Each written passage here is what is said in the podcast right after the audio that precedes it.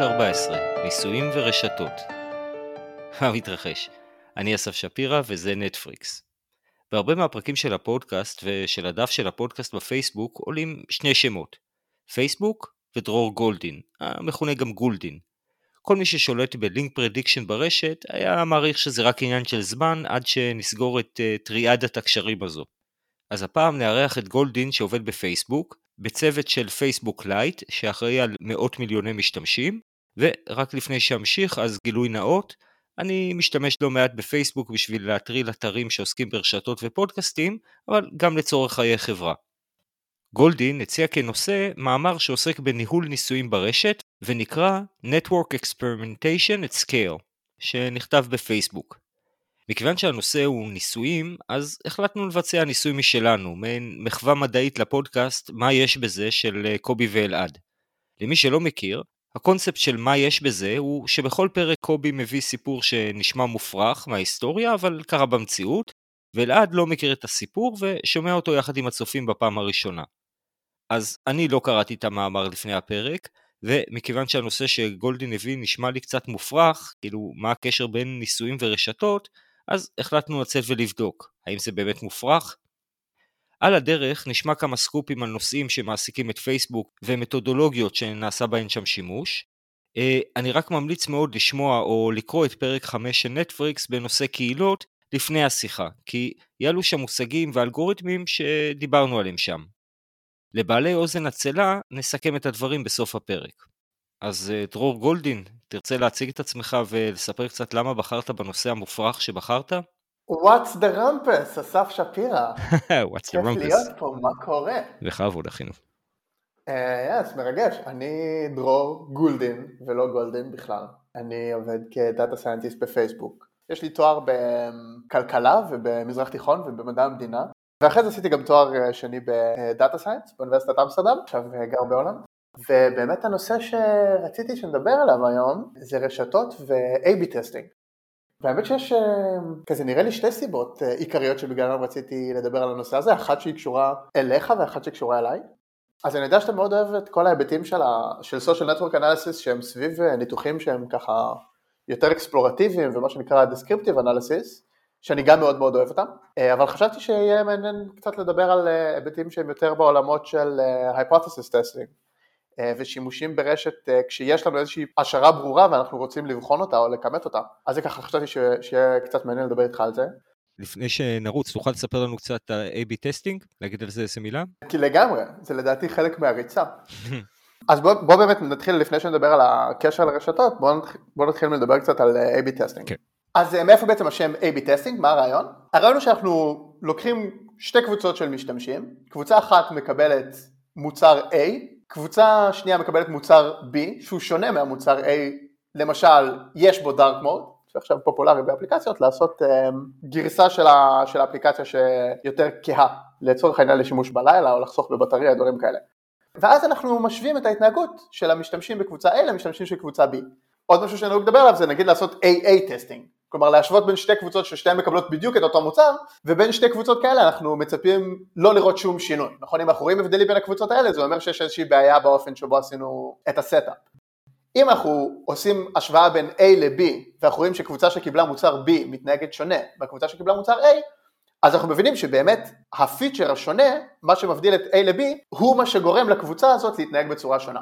ובדרך הזאת אנחנו יכולים באמת לקשור קשר של סיבה ותוצאה בין ה feature השונה לבין ההתנהגות השונה. אז סתם נגיד בוא נדבר על, אמ, אני עובד בפייסבוק בצוות שמתעסק באפליקציה שנקראת פייסבוק לייט שזו בעצם גרסה של האפליקציה של פייסבוק שהיא מותאמת למכשירים יותר חלשים ולרשתות יותר חלשות והיא מאוד מאוד פופולרית בשווקים מתפתחים, מדינות עולם שלישי, יש לנו מאות מיליוני משתמשים, כאילו באפריקה, דרום מזרח אסיה, דברים כאלה ולאחרונה נגיד רצינו כבר לפני כמה חודשים להשיק שם אה, אופציה של דארק מוד אז כשמין מנסים לחשוב איך אפשר למדוד מה ההשלכות של הדבר הזה, נכון הרי בעצם אנחנו רוצים לדעת איך הדבר הזה ישפיע על ההתנהגות של המשתמשים.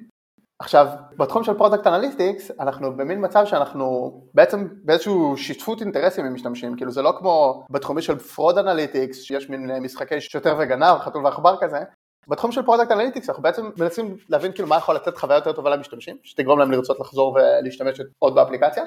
שבאמת, אם נגיד כשיש לך כמות קטנה של משתמשים, אתה יכול לשאול אותם, לעשות סקרים, דברים כאלה, כשאנחנו רוצים לקבל תמונה טובה ומדויקת על מאות מיליוני משתמשים, כלים סטטיסטיים זה הדרך היחידה שלנו לנהל את השיחה הזאת עם מסה כל כך גדולה של משתמשים.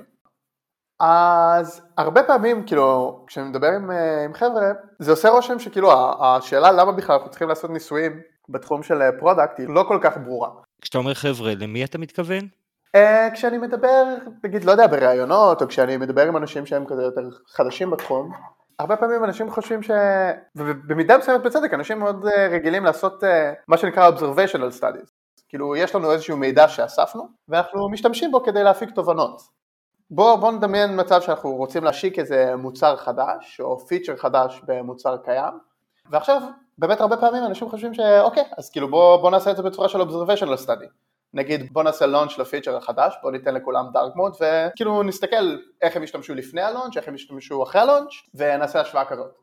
אני חושב שאחת מהבעיות עם הניתוחים האלה של לפני אחרי זה שכאילו מיליון דברים יכולים להשתנות חוץ מהשינוי שאנחנו עשינו. נכון לצורך העניין אם היינו עושים נגיד את הלונץ' יחסית בסמיכות לקורונה והיינו רואים שפתאום הדפוסי שינוי, שימוש ממש משתנים לא היינו יודעים להגיד אם זה בגלל השינוי שאנחנו עשינו או שזה בגלל דברים אחרים שקרו בעולם. אה, אז זה א', וב', אנחנו מסתכלים נגיד, אני מסתכל עם הצוות שלי על איזה שינוי ספציפי שרוצים לעשות, אבל בעצם אחד מהיתרונות של פייסבוק זה היכולת לבחון הרבה שינויים במקביל. אה, ואם אתה רוצה לבחון הרבה שינויים במקביל אתה מאוד מוגבל, כאילו אתה יכול אולי לעשות איזה מין בלק אה, כזה של דברים שאתה תבדוק אותם ולעשות איזה ניתוח לפני אחרי, אבל אז מאוד קשה לבודד את המשתנים. אז ניתוחים של לפני אחרי הם כאילו בעייתיים בהקשר הזה, ואז יש עוד גישה שאנשים חושבים עליה, שזה להגיד, אוקיי, כאילו אז בוא תסתכל על אנשים שמשתמשים ב feature, תסתכל על אנשים שלא משתמשים ב feature, ותשווה את אלה לאלה, כאילו תשווה את הדפוסי שימוש של אלה שכן משתמשים לאלה שלא משתמשים. מה יכולה להיות בעיה בזה? אתה מדבר על לנסות לעשות clustering לשתי קבוצות אוכלוסייה, כאילו למצוא באמת ההומופיליה של מה בעצם מאפיין את האוכלוסיות שעושות או לא עושות לא, שימוש. בוא נגיד, סתם, לצורך העניין נגיד שאני, עכשיו אנחנו עושים dark mode ואני רוצה לראות אם זה, אתה יודע, אם זה גורם לאנשים לעשות יותר לייקים. Uh, אוקיי. אז uh, אני יכול להסתכל על כאלה שמשתמשים ב feature, כאלה שלא משתמשים ב feature ולהשוות כמה לייקים הם עושים. זה נשמע לי קצת שרירותי, כי יכול להיות שאנשים, שיש פה הרבה משתנים, שמשנים אם מישהו עושה, עושה לייק או לא עושה לייק, זאת אומרת זה לא קבוצת מדגם מתאימה, אם אני מבין נכון מה אתה מתכוון. כן, כן, אתה לגמרי מבין נכון, באמת הבעיה שלנו היא שהמדגם שלנו הוא לא מדגם אקראי, נכון? כאילו לצורך העניין יכול להיות שמשתמשים שהם פשוט משתמשים פעילים, וכמו שכל מאזיני הפודקאסט כבר יודעים, דברים מתפלגים בצוגת פאוורלו, אז יש לנו את המשתמשים, כאילו המשתמשים הכי פעילים, שהם נמצאים כזה בראש הפאוורלו, הם כנראה המשתמשים שאתה יודע, יאמצו עכשיו כל פיצ'ר חדש, והם גם עושים הכי הרבה לייקים, וכשאני משווה אותם למשתמשים שלא משתמשים בפיצ'ר החדש, אני מכניס פה כל מיני הטיות, כאילו אני לא משווה פה שתי קבוצות הוגנות, והאלמנט הזה נקרא משתנה מתערב, confounding variable, כשבעצם מה שגורם למשתמשים להיכנס לאחת מהקבוצות גם נמצא בקורלציה עם הדבר שאותו אני רוצה למדוד. והעניין הזה שמשתנים מתערבים הוא, הוא מין בעיה יסודית כזה ב, בלנסות לעשות איזשהו עסקים של סיבה ותוצאה מתוך uh, התבוננות בנתונים. אז יש תחום שלם שמדבר על איך אנחנו יכולים מתוך התבוננות בנתונים לנסות להסיק על אה, סיבה ותוצאה, תחום שנקרא cause and inference, אבל התקן זהב כדי להצליח לבודד קשרים של סיבה ותוצאה זה בעצם לבצע ניסויים. אה, אז בעולמות שלנו קוראים לזה A-B טסטינג, בעולמות של אה, ניסויים רפואיים ששם אני חושב שבעצם הדברים התחילו זה נקרא clinical trials וכשאנחנו עוברים רק להיות מתבוננים פסיביים בנתונים לעשות איזושהי פעולה אקטיבית של לבצע ניסוי שמבודד רק את השינוי שאנחנו רוצים uh, לבדוק, לצורך העניין feature חדש שאנחנו רוצים לעשות לו launch, שם אנחנו כבר עוברים מלדבר על קורולציה ללדבר על סיבתיות. משפט ידוע כזה שקורולציה לא מעידה על סיבתיות, וזה נובע בדיוק מהעניין הזה של משתנים מתערבים. אז A-B testing זה הכלי הכי נפוץ בתעשייה כדי להצליח לכמת ולבדוק מה האפקט של, בפועל של שינויים שאנחנו רוצים לעשות במוצר.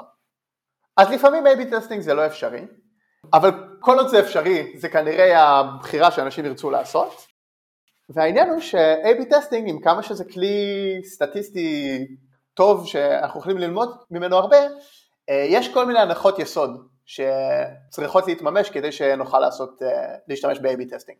אחת ההנחות יסוד שהיא כאילו הכי מצוטטת אני חושב, זה מה שנקרא SUTVA, זה Stable Unit Treatment Value Assumption, כשבשורה התחתונה מה שזה אומר זה שההתנהגות של user מושפעת רק מהשינויים שהוא ראה, והיא לא מושפעת משינויים שחברים שלו ראו.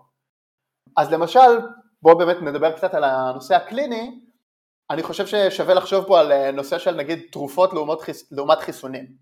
כשאנחנו נותנים למישהו אקמול ואנחנו בודקים אם זה משפיע לו על כאב ראש או לא, שם SUTVA מתממש. כי אנחנו, אם חבר שלו לקח אקמול זה כנראה לא ישפיע על ה... אם הוא כן או לא יש לו כאב ראש, נכון? רק אם הוא לקח אקמול זה ישפיע אם יש לו או אין לו כאב ראש. אבל נגיד עכשיו כאילו עם החיסונים לקורונה, אז בעצם השאלה אם בן אדם ידבק היא לא תלויה רק באם הוא קיבל את החיסון כן או לא, היא גם תלויה בשאלה אם חברים שלו קיבלו את החיסון כן או לא. וברגע שההשפעה עליך היא לא רק של הטיפול שאתה מקבל, אלא גם של טיפול של אנשים אחרים מקבלים, אה, ברגע הזה ההנחה של SUTVA כבר לא מתממשת.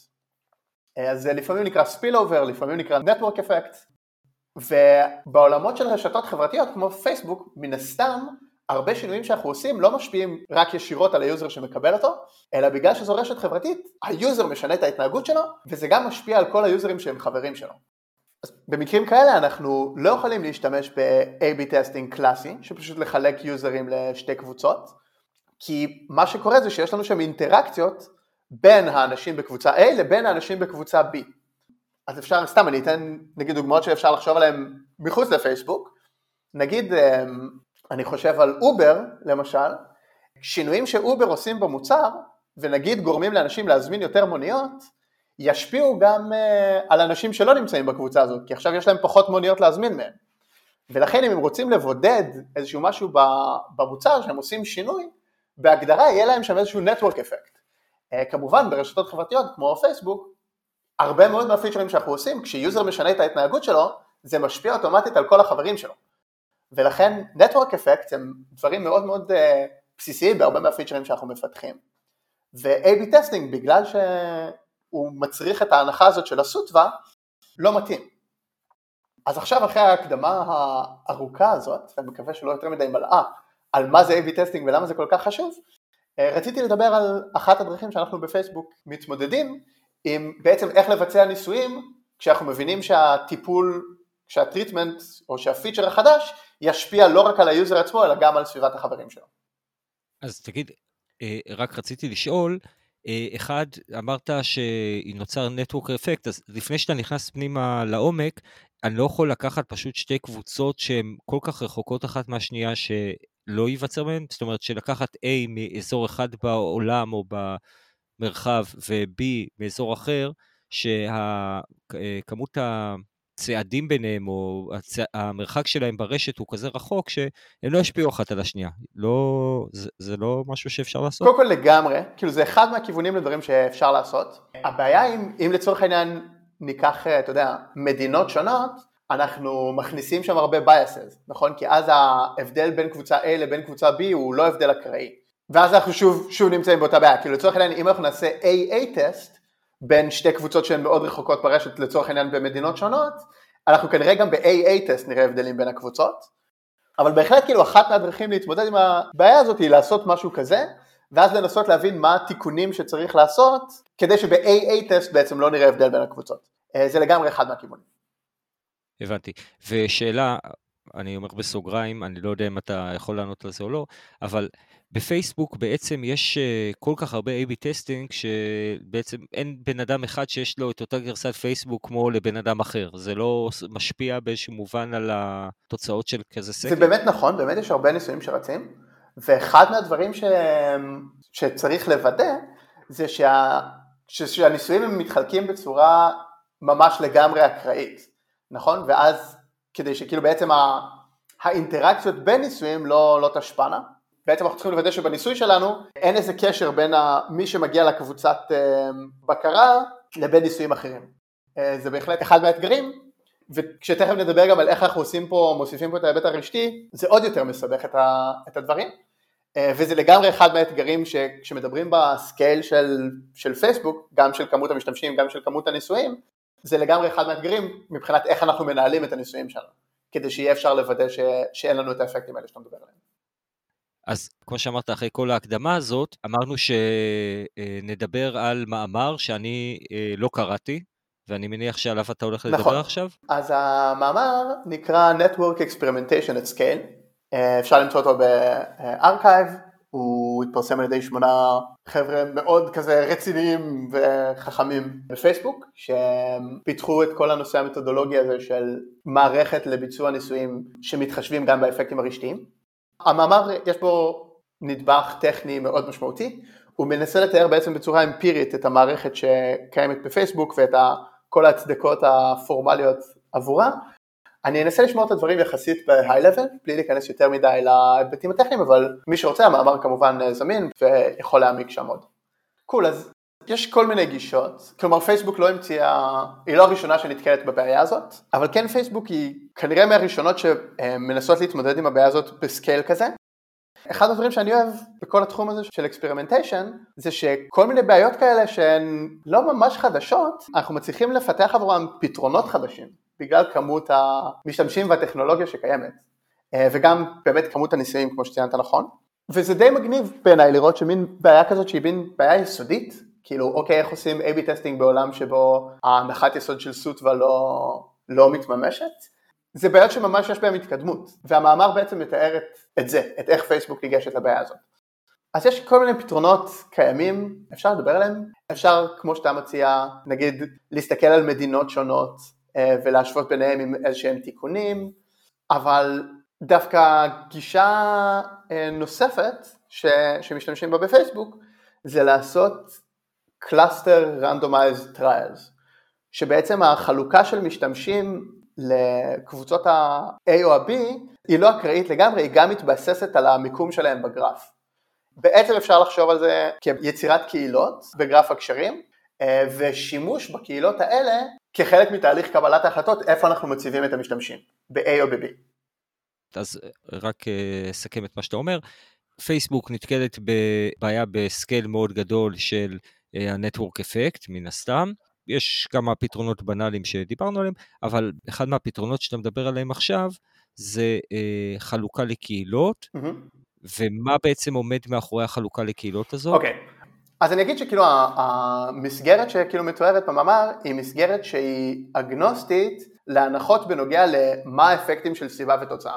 אוקיי, אנחנו, אנחנו לא מצפים מראש שלפני שאתה ניגש לנתונים תדע להגיד מי משפיע על מי ואיך, או כמה חזק כל השפעה, אבל כן אחד מהדברים שצריך לעשות זה באמת להבין מה הגרף הרלוונטי, מה הרשת הרלוונטית להסתכל עליה לטובת ה clusters. זאת אומרת, ה clusters לטובת יצירת בעצם AA? כן, לגמרי, אז באמת כחלק מהתהליך של הוולידציה אה, שמתואר במאמר, אחד מהדברים שאתה עושה על ה clusters זה מוודא שכאילו ניסוי AA, כשאתה פשוט משווה את הקבוצות בלי שינוי, אתה לא רואה הבדל בהתנהגות בין הקבוצות, אבל הרעיון ב clusters הוא בעצם לנסות ליצור מצב שבו כל המשתמשים בקבוצת A שלנו הם בקשר אחד עם השני אבל הם לא בקשר עם משתמשים בקבוצת B שלנו. כל המשתמשים שהם בקבוצת B הם בקשר אחד עם השני אבל הם לא בקשר עם הקבוצת A. כלומר, אם כל אחד נמצא בקהילה אחרת והקהילות האלה הן לא קשורות אחת לשנייה, אתם לא מצפים לראות network effect. וזה בעצם במקום להתבסס על גבולות גיאוגרפיים למשל, או דברים בסגנון, ואם אני מבין נכון, אתם גם מחפשים קהילות שהן יחסית דומות, למרות שהן לא קשורות. אז אתה לא צריך לעשות איזשהן הנחות על um, מאפיינים, כמו מדינה, גיל, דברים כאלה. שוב גם באמת כתלות בסקייל זה, זה אחד מהדברים שאתה תוודא בוולידציה אמ, אבל העניין הוא שאתה לא רוצה להשתמש במאפיינים כאלה כאילו אתה לא רוצה להגיד אני מראש אקח אנשים ממדינות שונות. להחליט שאתה לוקח אנשים ממדינות שונות זה דרך טובה יחסית להבטיח שאתה לא תראה קשרים בין הקבוצות אה, אבל אתה מוסיף שם הרבה biases. וכשאתה לוקח פשוט את הרשת ומפרק אותה להרבה קהילות אתה תקבל גם אנשים שהם מאותה מדינה ואנשים שהם בגילאים דומים והמטרה היא לנסות באמת למצוא את הקהילות האלה שהן כמה שיותר פיור, כאילו שיהיה כמה שפחות אה, השפעות הדדיות שלהן אחת על השנייה, ובאמת בדרך הזאת אתה, אתה מבודד את הנושא הזה של נטוורק אפקט. ואתה מחפש קהילות שהן דומות אחת לשנייה באיזשהו מובן? שלמרות שהן לא קשורות, יש ביניהן איזשהם קווי דמיון? אז זה, זה משהו שאתה תעשה כחלק מהתהליך ולידציה, אבל זה לא משהו שאתה תגדיר אותו מראש כאיזושהי מגבלה. מה שאתה רוצה לראות זה שכשאתה עושה את ה-AA טסט, אתה באמת לא רואה הבדל בין הקבוצות, במטריקות שעליהן אתה רוצה להסתכל. וזה בעצם הדרך שלך לעשות ולידציה שהקהילות האלה הן באמת דומות. כלומר, אתה לא מסתמך מראש על איזשהו metadata נכון. או משהו כזה, אתה אומר, במבחן התוצאה הן מתנהגות אותו דבר, כי עשית נכון. להם AA testing. נכון. מגניב, um... אוקיי. עכשיו, אני חייב לשאול, באיזה אלגוריתם אתם משתמשים ל clusters? או ל communities, בכל זאת, אנחנו לא computer science, אחי, אנחנו network science, בוא נדבר communities. אז um, במאמר מתוארות uh, שתי שיטות שנבחנו, ומתוארים המדדים uh, בכל אחד מהם. אחד זה כמובן Louvain. כמובן. והשני זאת uh, שיטה שנקראת Recursive Balanced Partitioning, כשבעצם, כאילו כשמסתכלים בספרות, יש פה איזשהו trade uh, off שצריך לעשות כשבוחרים את האלגוריתם uh, חלוקה לקהילות בהקשר הזה, בין purity בעצם, כאילו כמה מתוך הקשרים מצליחים להיות מוכלים בתוך הקהילה, לבין ה-statistical power, כאילו כמה קטן יהיה האפקט שתצליח לזהות, האם באמת תצליח לזהות אה, שינוי בין, ה, בין הקבוצות, בין A ל-B בהנחה שיש אחד כזה, כשלצורך העניין, כזה דוגמה יפה שהם נותנים במאמר, הם אומרים, אוקיי. היינו יכולים להגיד, אתה יודע, כל הגרף הוא קהילה אחת, ואז אחלה, זה כאילו פיוריטי מעולה, אבל אנחנו לא יכולים לבדוק ככה הבדלים בין קבוצות, Um, היינו יכולים ללכת לקיצוניות השנייה ולהגיד כל node, כל node ברשת הוא קהילה בפני עצמה ואז היה לנו statistical power כמו שיש לנו ב-user based testing אבל אז לא היה לנו purity בכלל ואחת מהשיטות לעשות את ה-cluster based experiments זה להשתמש בקהילות שהן באותו גודל. אה, זו שיטה שיחסית מדברים עליה בספרות. אמ, ומה שה-recursive balance partitioning בא, בא לעשות זה הוא משיג לך קהילות שהן באותו גודל. אחד מהחידושים שפייסבוק מציגה במאמר אה, זה בעצם דרך לתקן את ההשוואה הסטטיסטית בין קהילות גם כשהן לא באותו גודל. ואפשר להראות בשלל מדדים שלוביין פשוט מגיע לביצועים טובים יותר. ברגע שמשתמשים באסטימטר החדש הזה ולכן מה שמשתמשים בו בפועל בפייסבוק כשעושים graph based experiments זה בלוביין. אני יכול uh, להעלות השערה פה שהסיבה שלוביין מצליח יותר זה כי הוא פחות uh, מאלץ, או מה שנקרא torturing the data. כאילו כשאתה מחפש קהילות באותו גודל, אתה בהכרח עושה קצת torture לדאטה. זה נגיד משהו שאני פחות אוהב בקיימינס בחלוקה לרשתות. קיימינס אולי יש לו תפקידים במקומות אחרים, אבל בעולם הרשת קיימינס בעצם בא עם איזשהו אילוץ מסוים, הוא מאלץ את הרשת להתחלק למספר קהילות. DB-Scan, למשל, גם בא עם איזשהו אילוץ של כמה מינימום צריך להיות בקהילה. וה-Louvain בא עם, בלי האילוצים האלה. וברגע שאתה בא בלי אילוצים, אתה מקבל משהו שהוא יותר אה, מקורב אולי למציאות שהרשת מציגה לנו. יכול להיות? אז תראה, שוב, יש, פה כאילו, כמו שאמרתי, יש פה trade off. יש פה trade off בין ה-purity ל-power של הניסוי. ו-Louvain מאפטם על ה-purity, אבל אז אתה באמת מקבל קבוצות שהן אה, בגדלים שונים ואתה כאילו משלם מחיר ב-power, ובשימוש באסטימטר ש, שמוצע במאמר, אה, אפשר להראות בצורה אמפירית שלמרות המחיר שאתה משלם, משלם בפאוור, הרווח שאתה מרוויח פה בפיוריטי הוא, הוא פשוט שווה את זה. אה, הוא שווה את זה ואתה יכול לעשות איזשהו תיקון ואתה בסוף, אתה מצליח למדוד בצורה טובה יותר את האפקטים הרשתיים ככה. מעניין. על איזה סדרי גודל בקבוצות מדובר? זאת אומרת, כשאני אה, אחלק רשת ללוביין, מה שאני אצפה זה לראות קהילה אחת אה, ענקית, כמה מעט קהילות בינוניות וזנב מאוד ארוך של קהילות אה, מאוד קטנות. תלוי באיזה רזולוציה אני משתמש בלוביין, אבל אני, אני קצת מכליל. אז באיזה סדרי גודל מדובר בהשוואה בין קהילות שה, שהמאמר עושה שם אופטימיזציה? אז השוו גם בלוביין וגם בבלנס פרטישנים, אה, הריצו את זה עם כמה הייפר פרמטרס, כל אחד מהאלגוריתמים האלה. אני אגיד מבחינת הרשת, כאילו עצמה שבדקו את זה עליה, אז uh, מדובר ברשת עם שני מיליארד נודס ו-90 מיליארד קשתות. זה לא כל המשתמשים בפייסבוק? Um, הפעילים? לא כתוב במאמר. אתה יודע, מה זה המשתמשים הפעילים? כאילו, גם בתור מה אתה משתמש בקשתות? זה אחת מהשאלות, נכון? בעצם בעצם לניסויים שונים שהם עם פיצ'רים שונים, אתה תרצה להשתמש בקשתות שונות. אתה יכול לתת דוגמא? כן, במאמר למשל מדברים על איזשהו שינוי שעשו ב-stories, בפייסבוק, כאילו איזשהו שינוי שעשו ל-UI של התיבה שבה אפשר לכתוב תגובה ל-story או לעשות reaction. למאמר כזה אתה כנראה תרצה להשתמש באיזשהו גרף שקשור ל-stories. מאידך מדברים שם על אה, ניסוי אחר שהוא נעשה סביב Facebook Jobs, שזה מין כזה קבוצות של אה, הצעות עבודה, ואתה יודע, שם אתה לא תרצה להשתמש בגרף של stories, הוא כאילו לא רלוונטי, אתה תרצה להשתמש באיזשהו גרף אחר. ספציפית מה שהם עשו שם, אנחנו אולי קצת אה, מקדימים את המאוחר, מה שהם עשו שם סביב ג'ובס זה להשתמש בכל זאת באיזשהו מאפיין גיאוגרפי, אבל שהוא לא ברמת מדינה, אה, אבל אתה רוצה לעשות פה איזושהי התאמה, כלומר הגרף שבו אתה תשתמש בשביל לעשות את החלוקה לקהילות, בשביל לעשות את החלוקה ל-A ו-B, צריך להיות קשור לא רק לניסוי שאתה רוצה לעשות, אלא גם לאופן שבו המנגנונים של ה-Network Effects עומדים, אה, עומדים לפעול. סתם, נגיד אה, כשירצו לעשות ניסוי בפייסבוק מסנג'ר, אז מן הסתם ירצו להשתמש באיזשהו גרף שקשור למסנג'ר.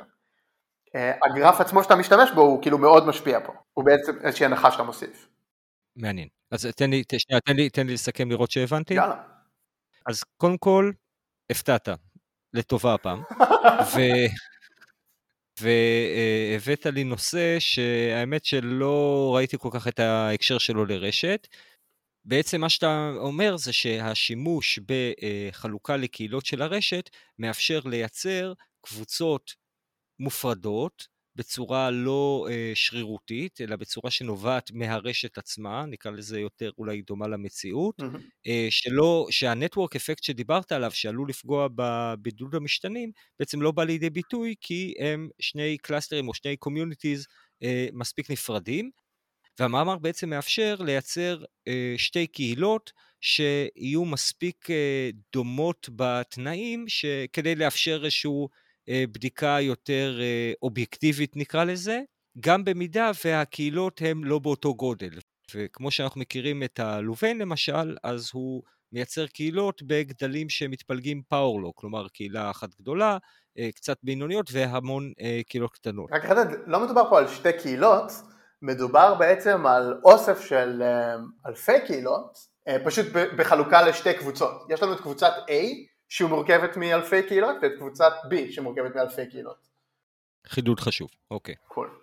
אז מה, מה, עוד יש, מה, מה עוד יש במאמר? סקרנת. אוקיי. עכשיו, כאילו ברגע שאנחנו אומרים, אוקיי, זאת הלוגיקה שלנו, וככה אנחנו רוצים לגשת לזה, זה מוסיף כל מיני סיבוכים פרקטיים. המאמר בעצם מפרט על איך להתמודד איתם תכלס, כששלושה מהרעיונות החשובים שם זה קודם כל איך אתה מנהל את החלוקה הזאת לקהילות, כמו שאנחנו יודעים קהילות זה דבר שהוא דינמי, נכון? הוא לא סטטי, הרשת כל הזמן אה, משתנה ונושמת. אמ, ואתה יכול לעשות חלוקה לקהילות ביום נתון ובאיזשהו שלב היא כבר תאבד את התוקף שלה, כאילו יש לה מין אה, אורך חיים כזה. אז זה מצריך ממך עכשיו לבנות איזושהי מערכת כדי לנהל את השאלה איזה user-ים משויכים לאיזו קהילה ומתי החלוקה בוצעה, אמ, כדי שתוכל להריץ ניסויים נוספים בהמשך.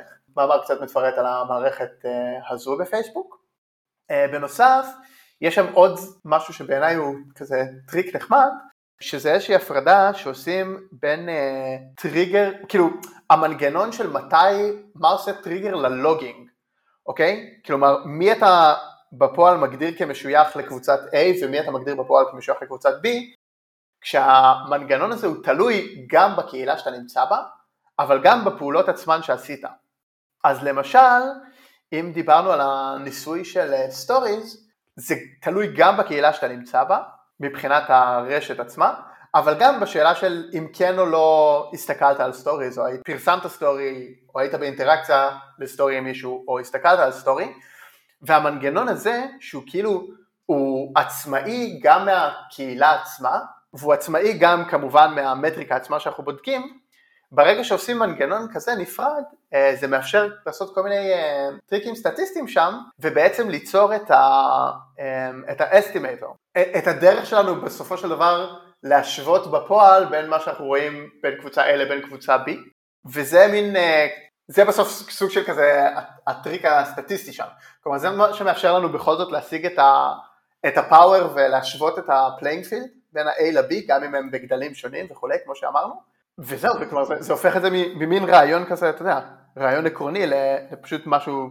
תכלס שהוא גם עובד והוא גם, כאילו עוד אחד מהיתרונות שלו זה שהוא, כמו שאמרתי קודם, הוא אגנוסטי להנחות של סיבה ותוצאה, כלומר אתה לא צריך כל פעם שאתה מרים ניסוי להגדיר בצורה פורמלית מראש איך הדברים משפיעים אחד על השני. אה, אתה יכול להיות לגמרי אגנוסטי לזה, אתה כן צריך להגדיר מה הרשת שבה אתה רוצה להשתמש בשביל לעשות את ה-cluster-ים, אה, ואחרי שעשית את זה אתה פשוט יכול להריץ את הניסוי, זה מאוד מאוד מקל בפועל על הרצת ניסויים, אה, ושוב, בחברה שרוצה להריץ הרבה מאוד ניסויים, זה הופך את הדברים להרבה יותר ישימים. אוקיי, okay, אז בעצם דיברת על שבמאמר מתייחסים לסוגיית הקהילות הדינמיות ואיך להתמודד עם זה. אה, ואם mm-hmm. תוכל להרחיב על זה טיפה אני אשמח. בוא, בוא כאילו בוא נדבר על אה, איזשהו נגיד אה, מקרה לדוגמה. כאילו תחשוב שאני מסתכל על מקרה עבר ואני אומר אוקיי וואלה שפירא וגולדין הם אני שם אותם באותה קהילה של, של stories ובאמת אתה מעלה story כמו שאתה נוהג לעשות. קבוע. אבל דווקא עכשיו בזמן הניסוי אני לא, אני לא הסתכלתי על ה-story שלך. אז אנחנו חלק מאותה קהילה אבל בפועל אתה יודע, לא, לא באמת הייתה פה איזושהי אינטראקציה שקשורה לניסוי.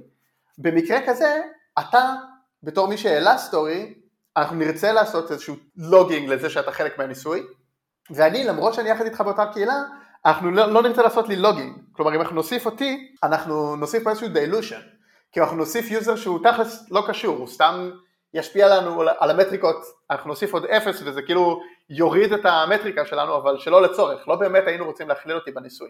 זה קשור לרשת שאתה בוחר. אמ, כן. זה מה שאתה אומר, אתה אומר אתה בוחר את רשת ה-stories בעצם. לא אבל, אז יותר מזה, כאילו זה לא רק, זה קשור לרשת ה-stories לפני שביצענו את הניסוי, לפי זה אנחנו נעשה את החלוקה לקהילות, אבל בסוף יש, גם צריכה להיות איזושהי התנהגות מצד ה-user-ים כדי שנחליט, אוקיי, אנחנו בכלל מכלילים אותו בניסוי.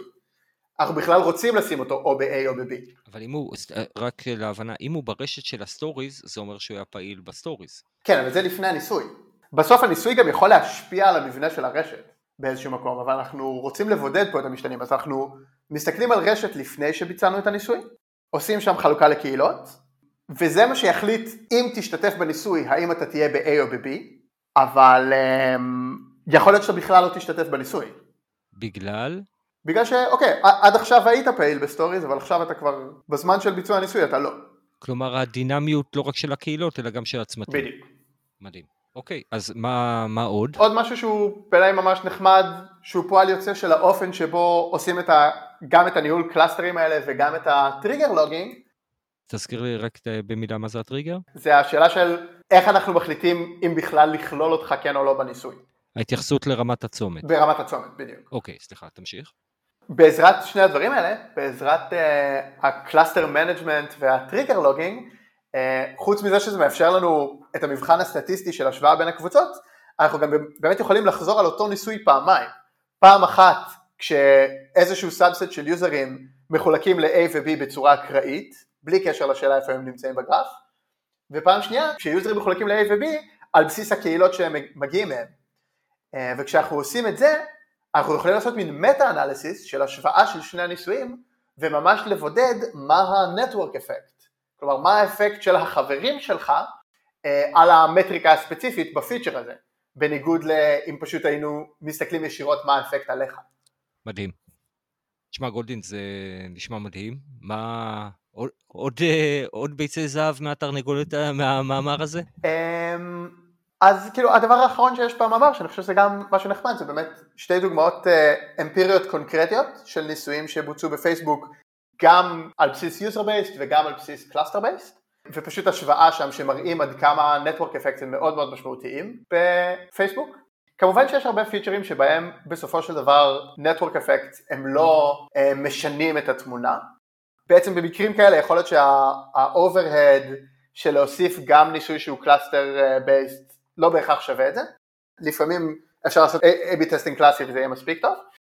כאילו תיארתי את זה ברמה כללית, אני רק רוצה להוסיף אולי עוד איזה נקודה אחרונה בנוגע לניסוי באמת של פייסבוק ג'ובס, אמ, שאני חושב שבניגוד לניסוי של Stories, שהוא ממש מתבסס על, ה, על הגרף של Stories, מה שעשו עם ג'ובס, שוב זה, זה כזה ממש מקרה מעניין, אני ממליץ על המאמר, אה, השתמשו שם בכל זאת בחלוקה שהיא גיאוגרפית, אבל אמ, השתמשו שם באיזשהו משהו של פייסבוק שנקרא פייסבוק Commuting Zones, שלקחו בעצם את צפון אמריקה, בדגש על ארה"ב, וחילקו את המדינה לאזורים שבהם אנשים מין עובדים וחיים, כאילו מין כמו חלוקה למחוזות, אבל שלא מתבססת על חלוקה פוליטית למחוזות, אלא על בסיס, כאילו בפועל, איפה אנשים, מה המרחב שאנשים פועלים בו, ואז בעצם עשו, וזה בעצם שימש בתור הקלאסטרים, כלומר, ואז עושים את הספציפית על ג'ובס, ההנחה הייתה שהמקום שבו אנשים גרים ועובדים זה יהיה המקום שבו הם יחפשו את העבודות ולכן היה אפשר לעשות את החלוקה הזאת ל-AB על בסיס מין קלאסטרים גיאוגרפיים כאלה שאני חושב שזה גם עוד, עוד זווית מגניבה, כלומר שוב המסגרת שהם מציעים פה במאמר היא כאילו לגמרי אגנוסטית גם למודלי סיבה ותוצאה אבל גם למה הגרף שדרכו אתה עושה את הקלאסטרים כלומר אתה יכול להכניס לזה כל, כל היגיון של חלוקה לקלאסטרים שהוא מתאים לך ולהשתמש באותו estimator שפותח אה, בפייסבוק. כלומר, מה שהם עשו בפייסבוק ג'ובס, הם אה, עשו clustering גיאוגרפי, אבל איפה ההתייחסות לרשת פה? זאת אומרת, לקחו, פשוט לקחו רשתות מאזור גיאוגרפי מסוים, זה הרעיון. כלומר, לא השתמשו בחלוקה לקהילות. אז, אז כאילו, ההנחה שם היא שבעצם הגיאוגרפיה היא מה, ש... היא מה שמייצר לך את הרשת. כאילו אם היית יוצר את הרשת של כל המחפשי עבודה והמקומות שמחפשים עובדים אה, ועושה לה חלוקה לקהילות, שכאילו הגיאוגרפיה היא מה שהיה יוצר לך את הקהילות בעצם. אז בעצם השתמשו ב... נקרא לזה ההומופיליה הגיאוגרפית של מקום המגורים ומקום העבודה בשביל אה, אה, לייצר את הדאטה סט של הרשת. נכון. אמ, ואני חושב שכאילו משהו שיפה בשני הניסויים האלה, ששוב זה לא משנה כאילו על בסיס מה אתה, אתה עושה את הקלאסטרים, אתה רואה שכשמתחשבים ב network effect, אתה לומד דברים על ההשפעה בפועל שיש לפיצ'רים, שניסויים שהם user based פשוט מחביאים. כאילו אתה לא יכול לראות אותם כשאתה, אתה לא יכול לראות את האפקטים האלה כשאתה לא מתחשב באפקטים על הרשת. אה, ושם, סתם שוב, אם נחזור לדוגמה של החיסונים, אז מן הסתם אם נסתכל רק על האפקט על המחוסנים עצמם ולא נסתכל על האפקט על הסביבה שלהם, אנחנו כאילו מאבדים פה הרבה מהאפקט בפועל של החיסונים. וזהו, והמסגרת שפייסבוק כאילו מציעה פה מאפשרת ב scale גדול, בלי הרבה overhead של, אה, של יצירת אה, ניסויים כאלה, להצליח למדוד בפועל גם את, ה, גם את ההשפעות של ה network effect האלה. גולדין, הבאת אותה. סר. הבאת, פייר הבאת אותה. אה, I'm honored, וכיף כיף להגיע, שפירא. תודה רבה לך על ההזמנה. היה, היה מעניין, ואני אסלח לך על הורדת הדירוג שלי בשחמט לאור הדבר הזה. העלית את הדירוג הרשתי אבל. Yes, תודה רבה לך. אה, גולדין, ממש ממש תודה. ממש תודה לך. אז בהצלחה שם בחוץ, ותודה שוב. עכשיו שהוא הלך, בואו נסכם את מה שגולדין, המכונה גולדין, סיפר לנו. גולדין עובד בצוות העוסק בפייסבוק Lite, שזו גרסה של פייסבוק, שייעודה הוא שירות למדינות עולם שלישי עם אינטרנט ברוחב פס קטן, והיא משמשת מאות מיליוני משתמשים. האתגר של הרשת בעולם הניסויים הוא כפול. הראשון הוא למצוא שתי קבוצות לצורכי השוואה, עליהן נעשה את הניסוי, ולדאוג שהן יהיו מספיק דומות אחת לשנייה. האתגר השני הוא לוודא שהקבוצות לא משפיעות אחת על השנייה כדי לבודד משתנים, כלומר שההשפעה ברשת של הפיצ'ר לא תזלוג מקבוצה אחת לשנייה.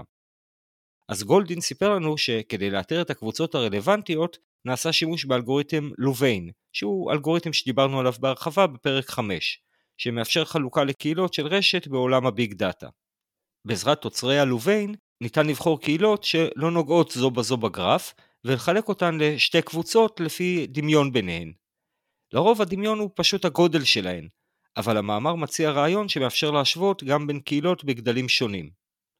בנוסף, וזה לדעתי הקטע הכי מעניין, המאמר מציג שיטה למדוד את השפעת הרשת.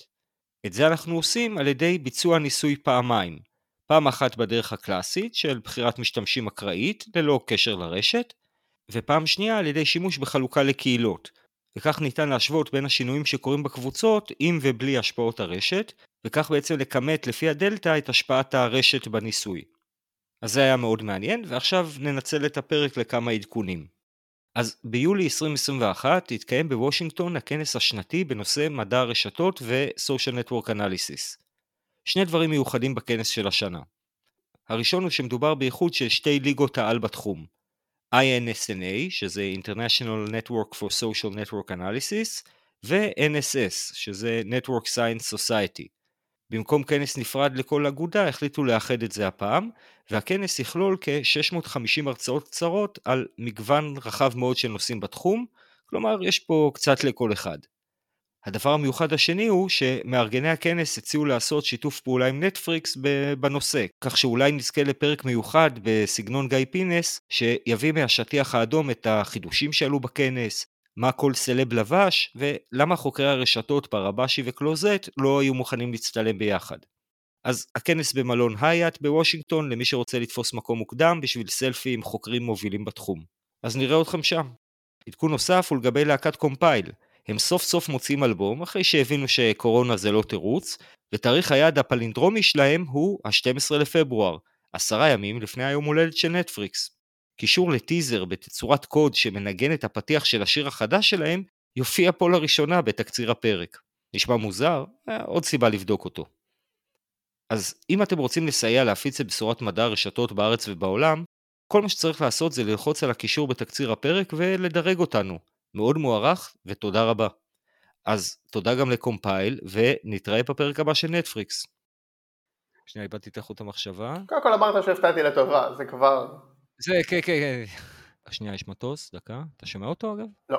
אתה לא שומע את המטוס? אני לא שומע את המטוס. אני מת על האפליקציה הזאת, אחי. עכשיו הוא ממש עובר מעליי. שנייה, עכשיו הוא זורק פה איזה שני... אה, זה. אה, אני מוריש את כל רכושי ל... אה. אוקיי. זה, זה הבעיה שאתה גר בפנטהאוס ב-G. אהוד ברק כל הזמן עושה מסיבות קריוקי. וואי, שפירא רחמים. אוקיי, אז גולדין, או גולדין, או איך שאתה רוצה שאני אקרא לך, ומתי אתה חוזר אלינו? אז עכשיו סוגרים את נתב"ג, זה כאילו טורף את הקלפים קצת. כן. טוב, האמת שאנחנו גם לא, אנחנו גם לא רוצים את המוטציה ההולנדית שלך. ב... מדהים. וואו, זה, לערוך את זה יהיה סיוט אגב. אני אומר לך את זה כבר עכשיו. כן, סורי, אני, אני ברור. לא, לא. זאת אומרת, אה, היכולת שלך לקלוע לדעתם של, אה, כמו שאתה אומר, עשרות אה, מיליונים, היא כנראה לא בהכרח גבוהה. כן, אז קודם כל אמרתי מאות מיליונים. פרגנתי. בעשרות מיליונים עוד הייתי קולע.